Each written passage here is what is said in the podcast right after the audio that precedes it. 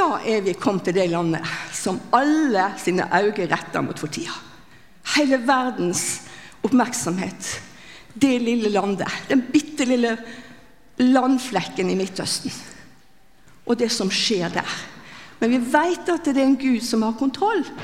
Vi vet at eh, det skal skje voldsomme ting i den siste tid. Og vi ser jo mange ting som skjer, og kjenner igjen at fikentreblomster nærmer seg. Det nærmer seg. Og da spørs det er vi rede til å møte brudgommen. Brura skal gjøre seg rede. Og kanskje litt av dette det handler om i dag. For saligprisningene i bergpreika, det er jo midt inni dette pulserende livssamfunnet med Jesus. Det er et liv. Og det er livslovene hans vi skal få gå inn i og se på i dag. Det som vi var tenkt at vi skulle få lov å leve i. Vi vet at vi klarer det ikke. Det er egentlig bare Jesus som har klart det. Men vi skal se nå i løpet av denne her stunden at uh, han faktisk har gitt oss så mye, slik at uh, hans liv skal få flyte fram. Det levende vannet. Og den ånd han har gitt oss, det er ånd og liv. Og den bor i oss som tror, og derfor er utgangspunktet helt annerledes. Det er Han som virker i oss til å ville, til å gjøre, til å få lyst til det som er Hans gode, fullkomne vilje. Da tar vi dere med til eh, Saligprisningsfjellet. ja. Vi var der i 2009, Oddbjørn og jeg, sammen med gode venner fra Bergen. Det var kollegaer ved Danielsen, der vi jobba da. Ikke akkurat da, vi har jobba der før, ja. Vi har bodd Hvor mange år i Sykkylven nå, da? Å, 44? Ja. Så Det er altså Det er kanskje mange her som har vært der. Opp med han alle som har vært der på den plassen. Oi! Ja, og enda flere må reise dit. Så sant vi får muligheten. Det er bare helt en opplevelse. Her oppe på det fjellet var Jesus for vel 2000 år siden. Sammen med sine venner, sine næreste. Det var disiplene han snakket til. Det var dem han talte til og underviste den gangen på det fjellet. Og så var det jo masse folk som fulgte med.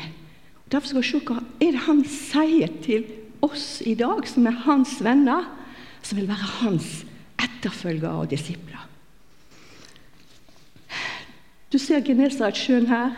Du ser Golanhøydene langt mot nord her. Så har du Syria bak de åsene der. Det er ikke store bitene, det er ikke store, mange kilometer imellom. Et veldig lite land. Men der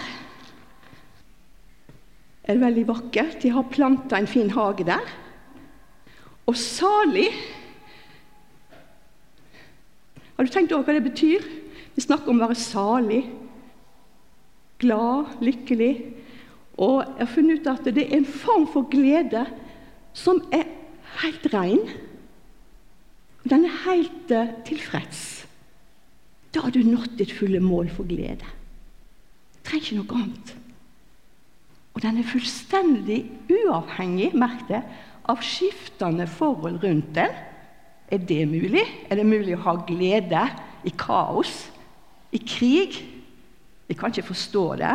I forfølgelse, i tortur? Altså, hva er det her for noe? Det forteller om en tilstand og ikke nødvendigvis følelse. Det er ikke alltid føles så godt å bli sjuk, å bli gammel, å bli sliten. Det er ikke så godt vi føler det alltid, men vi kan ha denne saligheten likevel. Det er også bygd ei kirke der.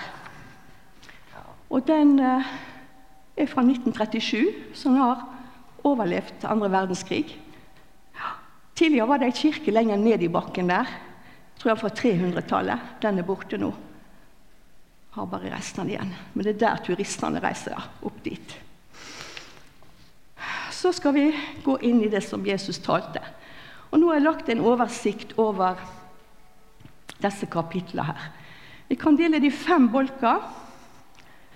Og da er det Vi starter med det med saligprisninga, det er Guds rikets borgere.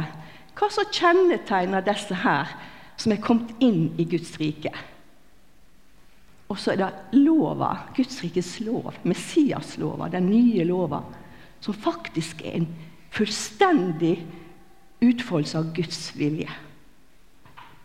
Gamle lova, Moselova, var god, og ikke en tøddel skal få gå, sier Jesus.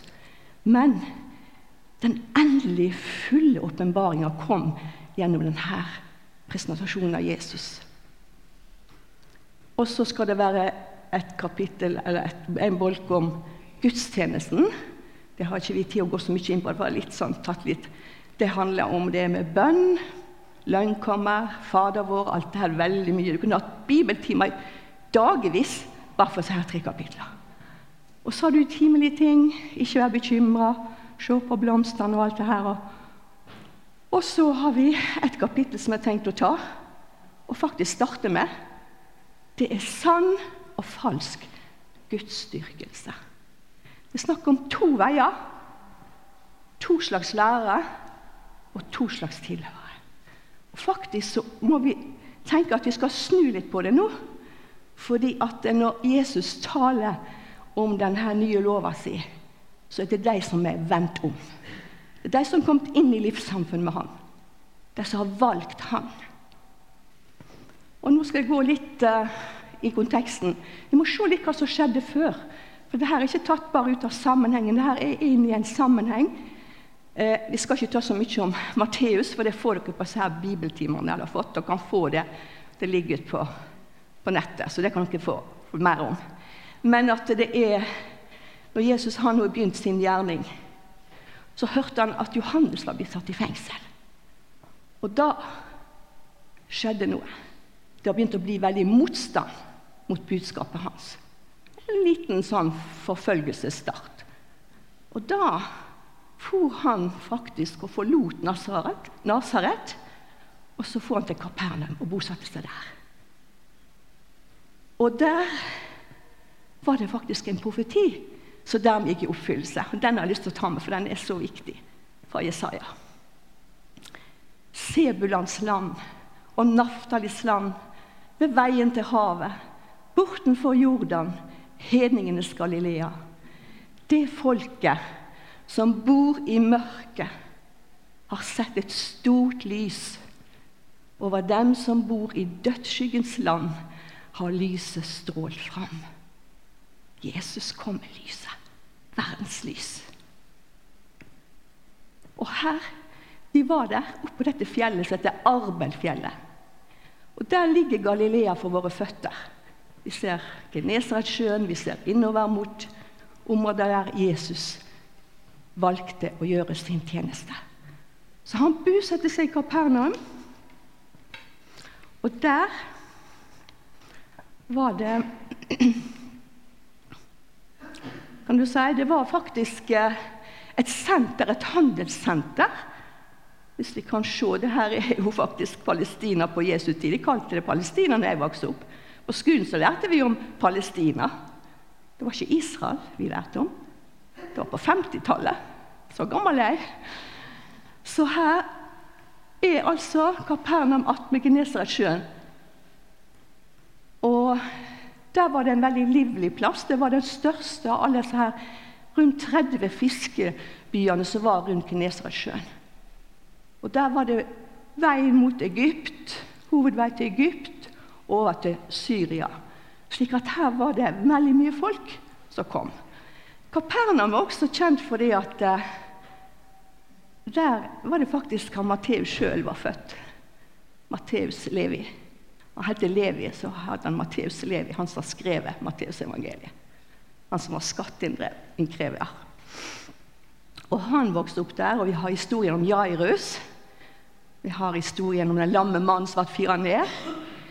Og vi har mange kjente bibelfortellinger fra denne byen. så ser vi litt hva han gjorde. da. Han drog omkring hele Galilea, og han forkynte evangeliet om riket. Det var det han gjorde. Og så helbredet han all sykdom og all plage hos folk. Og Det ble et rykte som spredte seg, og folkemengden bare økte på. De kom med alle sykdommer og plager. Og store folkemengder fulgte ham fra området rundt. Her har vi litt av Her er sett fra Tiberias, rett over mot uh, andre sida. Så Syria er bakom der, de fjellene der. Så her var det altså fiskerne som holdt til i Israel. Så hva er Jesus sitt budskap? Kan enkelt si med én setning Venn om. For himmelriket er kommet nær. Det var det han forkynte. Og så har jeg gått til kapittel 7, for der snakker vi om det. Gå inn gjennom den trange porten, for vi er porten, og bred veien som fører til fortapelse. Og mange er de som går inn gjennom den. Men trang er den porten, og smal er den veien som fører til livet, og få er de som finner den. Og så tok jeg med Johannes, der Jesus sier 'Jeg er porten'. Den som går inn gjennom meg, skal bli frelst. Og da tenker jeg, Hva er denne smale porten for noe? Den trange porten. Vet du, Det er ikke Jesus som stenger den. Jesus er døra, han er porten. Og han sier, 'Kom til meg'. Alle som sliter og strever tungt, og bare kom. Så han står der med utstrekte armer og ønsker oss velkommen inn i samfunnet med han. Men hva er det så trangt, da? Jo, kanskje hos oss. Vi vil ikke gi opp vårt eget. Kanskje våre prestasjoner, kanskje vi har ting vi har lyst til som ikke han vil. Og kanskje at vi Ja, det er vanskelig for oss å ta det skrittet. Det koster på en måte vårt eget. Og det er jo akkurat det det handler om. At vi må gi opp. Og vi ser det i dag. De som er kommet der i livet at de har ikke mer. Som er kommet på bunnen. Vi kan se på evangeliesentra. Hvem er det som blir frelst i Norge i dag? Veldig mye der. De som har, ikke har noe å komme til Jesus med. Som ser det. De Jesus kan komme til å hjelpe. Så den porten, den er åpen. Og Jesus er porten. Så der kan vi gå inn. Og jeg tenker også Det har med fødsel å gjøre. For det som skjer der når du kommer til Jesus, det er at du blir født på ny. Det er en ny fødsel. Og Den trang, den fødselskanalen dere. Det vet vi damer som har prøvd å føde barn. Det er ikke noe spøk. Du får ikke noe med deg gjennom den kanalen. Det er kun det nakne barnet. sant? Og vi har ingenting vi kan ta med inn til Jesus. Altså, Vi kan ikke komme med våre flinke, gode prestasjoner, vår dyktighet og alt det her. Det holder ikke, det. De blir kledd av oss. Kun en enkel eh, hva skal jeg si, Helt naken og bar for ham. Vi har ingenting å komme med. Og Det skal vi se også nå i saligprisningene, hvor det starter med akkurat det den som er fattig i ånden. Det blir den som har ingenting å rose seg av. Den som trenger Jesus. Og Jeg har bare lyst til å si det mens jeg står her nå med denne fantastiske flokken her. Det er nok det sterkeste jeg har opplevd på disse tidene her på Nordmisjons sine møter, det var en søndagsskole. Der var vi den lille Johannes. Og så når de begynte å leke og sånn etter fortellingene, så fikk jeg en veldig god prat med en pappa som virkelig har opplevd at Jesus grep inn. Han var helt på bunnen. Og Jesus grep inn. Han så han. Han har ikke glemt. Og han berga han, han frelste han og sitter her i dag. Han var framme her i stad med motorgjengen sin. Takk og lov, Jesus. Halleluja. Det skjer under imellom oss. Det gjør det. Og det ønsker vi å se mer av.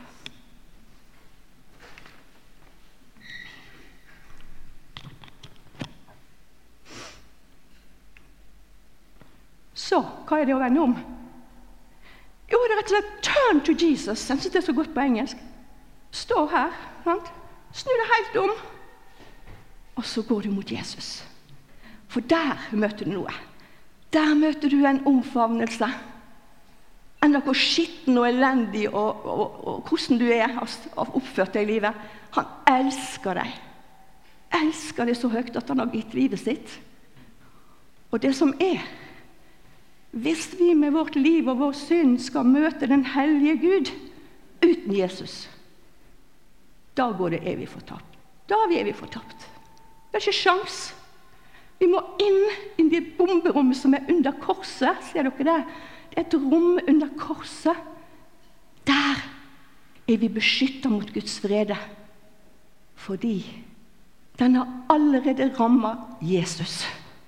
Han tok på seg straffen alle synd for hele verden. Mine og dine og alle. De fatter ikke hva han bar. Det syndebegeret han måtte svelle når han hang der på forbannelsens tre. Der hos Jesus, vårt påskelam, som er slakta, får vi oppleve å bli rensa i hans blod. For han som ikke visste oss synd, har han gjort det synd for oss. For at vi skulle få Guds rettferdighet. Det er ikke mye rettferdig dere, vi som fortjener det. Vi skal gå helt fri. Så Jesus som ikke fortjener, han får all den straffen vi skulle hatt. Men det er Guds rettferdighet. Og det viser hjertet i Gud, den kjærligheten som elsker synderen. Selv om man ikke kan ha synder med seg i himmelen. Det har ikke blitt godt å være i himmelen da vi skulle hatt syndene med oss. Derfor må han rense oss og fri oss. Og så er det fantastiske når du er der, i den friheten. Da er du faktisk en nyskapning. For du har fått Jesu liv, ikke bare i deg, men du er dekt av Jesu blod. Hans rettferdighetskappe er du kledd i. Eller kall det brudekjole, hva du vil. Den er skinnende hvit og ren. Ikke en flekk. Ikke en syndeflekk. Helt ren i Jesus. For det gamle er borte, se, alt er blitt nytt. Og du, selv om ikke vi føler sånn, så er det sånn Gud ser på deg og meg når han ser oss vi som har tatt og tilflukt, som har vendt oss til Jesus, vi har del i dette. Vi er fullkomment rene og hellige fordi det er Jesus sin rettferdighet vi er dekt i. Trenger ikke streve for å bli god. Han er god. Og vi skal bare få ta imot hans godhet. Og når vi senere skal se på dette med at vi skal være at vi er lys og salt og skal skinne, så er ikke det vi som skinner, men det er Jesus i oss som skinner. Han er lyset som skinner. Og all fortjeneste og ære til han. Og han trenger ikke våre gode gjerninger. Men mennesker rundt trenger det. De trenger det. For se hva vi har. Vi har en skatt, og den får de lyst til å få smake. Jeg tror det at når vi bærer med oss Jesus sinnelag, Jesu ånd, Den hellige ånd, og er ute Om ikke vi sier et ord, så vil det påvirke omgivelsene der vi er.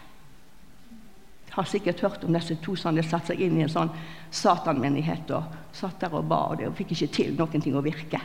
Da fant vi ut at dere må gå vekk, for dere ødelegger alt. Det var to stykker som sa ingenting. Men Jesu ånd var der i deg. Ja, vi må gå videre. Og Her er et spesielt bilde. Det ble litt dårlig kvalitet, men når jeg var i Volda og var student der 2005, så møtte jeg en mann fra USA som gikk og bar på et fire meter langt kors. Joseph Dolan. Og han har reist omtrent verden rundt med korset. Opplevd så mye spott og hån og forfølgelse. Men han har vitna for kolossalt mange. Og mange blitt frelst. Og han har laga det maleriet, så jeg fikk, jeg fikk jeg har det, men jeg fant ikke noe jeg skulle ordne her. Så fant jeg ikke det igjen. Vi har vekk ting, men jeg har en gammel kopi som jeg hadde så. Ser du veien? Det er bare én vei til himmelen. Det må gå om korset. Jeg er veien, sanninga og livet. Ingen kommer til Faderen uten gjennom meg. Og det som skjer når vi kommer inn porten Jesu blod renser oss, vi blir ikledd hvite kropper, vi går reine. Og så må vi fortsette vandringen. Vi må ikke gi oss. Og det er som en vei der lyset fra Jesus skal bare stråle mot oss, og så går vi og følger Han. Og hvis vi da blir for opptatt med å få med oss alt mulig av denne verden, så kan det, det kan dra bort ifra lyset. Så derfor er det Jesus vil ha oss vil leve nær ham, følge ham. Ja, da er det altså Jesus skal kunngjøre sin lov for disse her nyfrelste disiplene sine. Hvordan skal de leve? De har fått en ny fødsel, nytt liv og et nytt rike. De tilhører ikke denne verden. De tilhører himmelen, det himmelske riket. Og da er det kongen sjøl som kunngjør disse her livslovene. Adressert disiplene. Og det står også at den som ikke er født på ny, kan ikke se Guds rike. Og så kom et veldig sterkt ord som har, handler om det der korset vi så på. Faktisk, jeg må gi opp mitt eget. Jeg er korsfesta med Kristus. Jeg lever ikke lenger sjøl, men Kristus lever i meg. Altså det, det, det, det som koster for oss, det gir opp egenviljen. Når vi sier ja til Guds vilje i livet vårt, da får vi velsignelsen. Da får vi gleden. Da får vi kraften til å vitne. For det livet jeg nå lever, det, det lever da i trua på Han som elsker meg og ga seg sjøl for meg. Da er vi kommet til saligprisningene. Og nå har dere sittet så lenge, så stille, så nå må vi reise oss. Og skal vi si de sammen som en bekjennelse, en proklamasjon, lovene som gjelder for vårt nye liv. Ja. Salige er de som er fattige i ånden, for himmelriket er deres. Salige er de som sørger, for de skal trøstes. Salige er de ydmyke, for de skal arve jorden. Salige er de som hungrer og tørster etter rettferdigheten, for de skal mettes. Salige er de barmhjertige, for de skal få barmhjertighet. Salige er de rene av hjerte, for de skal se Gud. Salige er de som skaper fred, for de skal kalles Guds barn. Salige er de som blir forfulgt for rettferdighets skyld, for himmelriket er deres. Ja, salige er dere når dere for min skyld håner og følger dere lyver og snakker ondt om dere på alle vis. Gled og fry dere, for stor er lønnen dere har i himmelen. Slik forfulgte de også profetene før dere. Da skal dere få bli med til Israel. Vi reiste der i 2009. Da hadde vi jubileum. Mannen min skulle fylle 60 år, og uten at han visste, bestilte jeg tur med gamle venner og kollegaer fra Danielsen. Året før hadde Israel sitt 60-årsjubileum. 48, sant? For dette var i 2009, så i, i 2008 hadde de sitt 60-årsjubileum. Og det var en litt spesiell bakgrunn som jeg tror må ta litt vann før jeg forteller. For det var mitt møte med Saligprisningsfjellet og dette her. Og Da skal jeg fortelle det som skjedde før. I 2007 Da fikk jeg eh, hva skal jeg si, kronisk utmattelse. Det er sikkert mange av dere som har prøvd det og kanskje har det. Det er ikke så kjekt å ha. Av forskjellige omstendigheter. Flere dødsfall, både nær venn og nær familie. Og det, var, det, det var mange ting. Det ble for mye for meg. Så jeg eh, var på en måte satt litt til side. Men så tenkte jeg nei, jeg skal ta den turen til Israel med Oddbjørn. Og så gjør vi det. Og så Du kommer jo dit. På flyplassen i Bergen og begynner alle å snakke. Og, vet du, Og jeg angra bittert. Jeg bare gikk på et toalett og låste meg inne. Jeg klarte ikke å snakke med folk. Jeg tenkte stakkars mannen min, han skal sitte alene på hotellrommet med meg når andre drar ut. Det her går ikke. Vi reiste iallfall.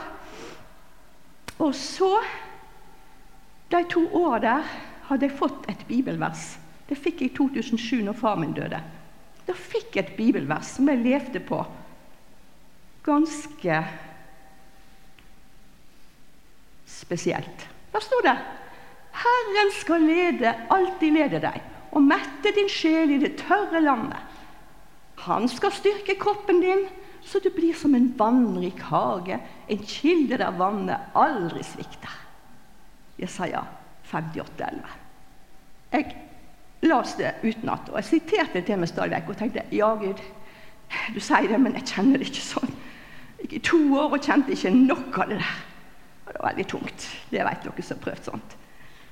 Men jeg hadde ord og løfte. Ok. Det var litt det jeg reiste på når jeg i Israel òg. Reiste på det løftet. Og så kom vi til Israel. Og der gikk det ikke så bra. Jeg lå på hotellrommet i Netanya. Og ja. Men så kom vi opp til Galilea, til Saliprisningsfjellet. Og der, der skjedde det et under. Rett og slett et under. Vi hadde hatt andakt og lest disse her saligprisningene. Så satt jeg der og tenkte ja, Jesus, du, du, er jo her nå. For du var jo her for 2000 år siden, men du er her nå i dag òg. Og satt jeg, jeg er fattig i ånd, og jeg kjenner meg tom, og jeg har ingenting. Men jeg bare er her, Jesus. Bare satt der. Så for de andre vekk, og så ble jeg og ei venninne som satt igjen. Vi bare satt Men så måtte vi gå, for det kom nye. Og så, så gikk vi bortover. Og så sa hun plutselig venninna til meg Hun går der sånn Du! Jeg tror du blir helt frisk. Hæ? Ja, hun hadde fått det sikkert. Og akkurat så tok jeg imot det. Ok, ja vel. Og så begynte vi å gå og synge lovsanger til Jesus der. Uten at jeg kjente det så veldig inni meg, men vi begynte å synge og prise Jesus. Og så gikk vi nedover mot Genesaretsjøen, skulle ned til Kapernaum og der. På båttur og der. Og det var, det var liksom det var noe nytt. Og kort sagt, to dager etterpå Da skulle vi opp på Masada. Dere som har vært der, i judeørkenen. Yes. Og det er ganske bratt opp, en sånn slangevei. Og jeg hadde bestilt gondolbane, for jeg hadde jo ikke hatt krefter. sant? Så jeg hadde den. Men jeg hadde fått noe nytt, og det var til og med bursdagen min. Og jeg tok og gikk opp veien. Ingen problem. Og opp på toppen, og jeg for omtrent og dansa og jubla. Er det sant, Jesus? Er det sant? Ja, men dette her er jo det du har lova meg. Midt i ørkenen så kjenner jeg på jubel og glede. Så er det akkurat som det veller fram. Hæ? Og så tikker det inn på min mobil fra Bergen, fra vår kjære Lina som var studenter da. Hun visste at jeg hadde bursdag, men hun ante ikke hva som hadde skjedd i Israel. Og Hun sendte Jesaja 51,3. Og når jeg låste, så tenkte jeg Oi! Herren trøster, sier hun. Trøster alle ruinene hennes. Han gjør ørkenen hennes lik eden, ødemarken lik Herrens hage. Jubel og glede skal være i henne. Takk for med sang og spill. Hæ? Jeg var midt i judaørkenen. Ikke noen hage eller noen ting. Og jeg var så fylt av jubel og glede. Det var så det vella fram. Jeg kunne ikke nok få uttrykket, men takk til Jesus. Jeg var blitt frisk, helbreda. Jesus møtte meg. Sånn, og da var det en sånn Takk, Jesus. Det var, det var bekreftelsen det var for deg. Og Lina visste ingenting, så da ser du hvor godt å være i ledelsen. ikke sant? Hun ba for mammaen sin, da fikk det det verset. Herlig. Ja, så derpå så kan vi gå videre bare til avslutning kanskje snart. Og det er at eh, vi er jordens salt og verdens lys. For Gud som sa lys skal stråle fram fra mørket. Han har latt lyset skinne i våre hjerter. Det er han som gjør det. Det er ikke noe jeg presterer. Jeg kan slappe av. for at kunnskapen om Guds herlighet i Jesu Kristi ansikt skal lyse fram. Og så kommer det der Slik skal deres lys skinne for menneskene, så de kan se de gode gjerningene de gjør, dere gjør, og prise deres Far i himmelen. Det er Gud som får ære. Og jeg merker sånn her i menigheten. Det er så fantastisk å være dere. Hva ser jeg akkurat der i funksjon. Dere gjør så mye godt for hverandre og løfter hverandre fram og, og ærer hverandre og heier på hverandre. Det er bare Gud som med sin ånd har fylt dere. Og det, det er stort. Det er ikke selvsagt. Det er virkelig stort. Vi må bare be at det må få lov å bare blomstre videre. Ja Nei, hva gjorde jeg nå? Jo. Ja, livet i ånden. Vi kan gå veldig raskt nå, for nå er tida ute straks. Um, det er det nye livet. For det det handler om, det er å være med kilden, dere. Uh, det er ikke det å, å, å, hvor mye jeg går på møte og går dit og da, men det å være hos Jesus. Ta tid med han, og det er ikke så lett når du er småbarnsmor. Jeg husker godt sjøl når jeg ikke hadde noen sjanse til å sette meg ned når Hans Christian for rundt som en rakett, og, og, og du vet Og søstera på slep, og, og alt skjedde. Det hendte at jeg låste meg inn på badet rett og slett for å Å, Jesus, hjelp meg. Hjelp meg at jeg ikke blir irritert og sint og frustrert. Å, hjelp meg, Jesus. Altså, det bare sukker Jesus, Jesus. Og det er det som er så fint.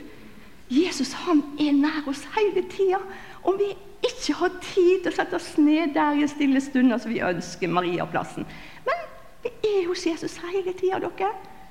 Og det skal hjelpe oss i vår hverdag til at vi skal ikke miste motet. Og så er det indre livet. Det er han som vintre, og vi er greinene. Og når jeg blir i han, og han er meg, da bærer vi mye frukt. For uten han kan vi ingenting gjøre så alt det har han til hans ære. Da er han oppfyllelsen av lova. Og nå må vi ta veldig raskt. Fordi at Moseløva sa dere har hørt det sagt skal ikke slå i hjel. Men jeg sier dere den som blir sint på sin bror, skal være skyldig for domstolen. Dere har hørt det sagt du skal ikke bryte ekteskapet. Men jeg sier dere den som ser på en kvinne for å begjære henne, har allerede begått ekteskapsbrudd med henne i sitt hjerte. Og dere har hørt det sagt den som skiller seg fra sin kone, skal gi henne skilsmissebrev. Men jeg sier dere, den som skiller seg fra sin kone av noen annen grunn enn hor, han blir skyldig i at begge begås ekteskapsbrudd med henne. Og den som gifter seg med en fraskilt kvinne, bryter ekteskapet. Dere, her er vi midt inne i kampen i Norge i dag. Det må jeg si. Og for Jesus han kom med den fulle, endelige åpenbaringen. At det, han tok Moselova, den var viktig. Ikke en tøddel skal få gå, sier han. Men det som skal være fullkomne, det var i himmelen. det er fullkomment dere. Og Hvis da vi skal bli fullkomne som vår far i himmelen, det er jo ikke mulig. Vi kan ikke bli fullkomne. Jo, en dag skal vi bli det. Da skal vi se han ansikt til ansikt, og vi skal bli han lik. Tenk det!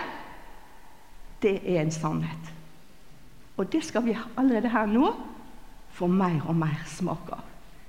For hvis en bare sier 'Herre, Herre' og ikke gjør det han vil, da går det galt.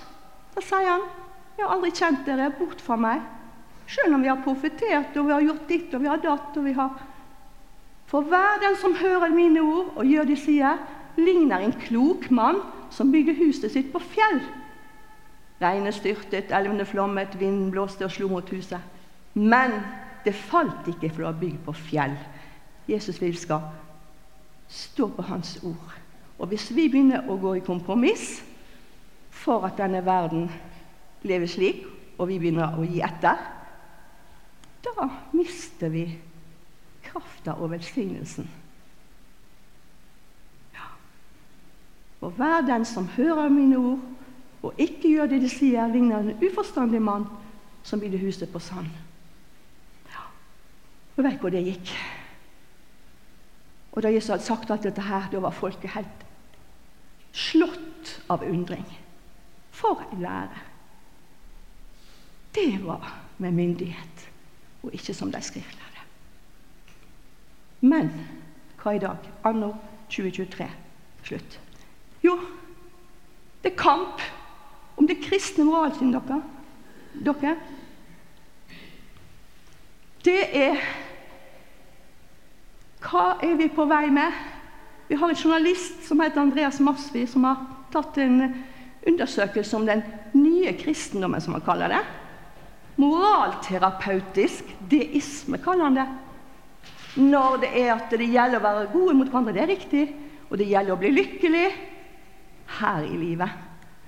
Og Gud trenger ikke å bli spesielt involvert i livet, bortsett fra når det oppstår problem. Jeg kjenner kanskje Er lett å bli sånn sjøl, ikke sant? Men eh, ja Gode mennesker kommer til himmelen når de dør. Det er veldig mange i Norge som tror. Og så skriver, mener han det at norske kristne sklir i liberal retning uten å snakke om det.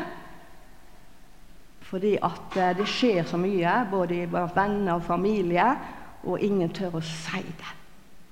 Bare, bare er litt forsiktige. Og så er det mange som finner da nye svar i hjertene sine istedenfor å gå til Guds ord. Og det står det litt om dette der klippet fra dagen. Fordi at det er blitt så mye forakt for det kristne synet. Og rett nesten hat. Og at vi blir sett på som noe ja, det blir veldig sånn nedverdigende nesten, for at det, det koster så mye å holde det opp. Faktisk, da Oddbjørn og vi bodde i Sykkylven, da han på I 79 begynte han der. Og han på lærerrommet snakket om det med ekteskapet, at det var for mann og kvinne.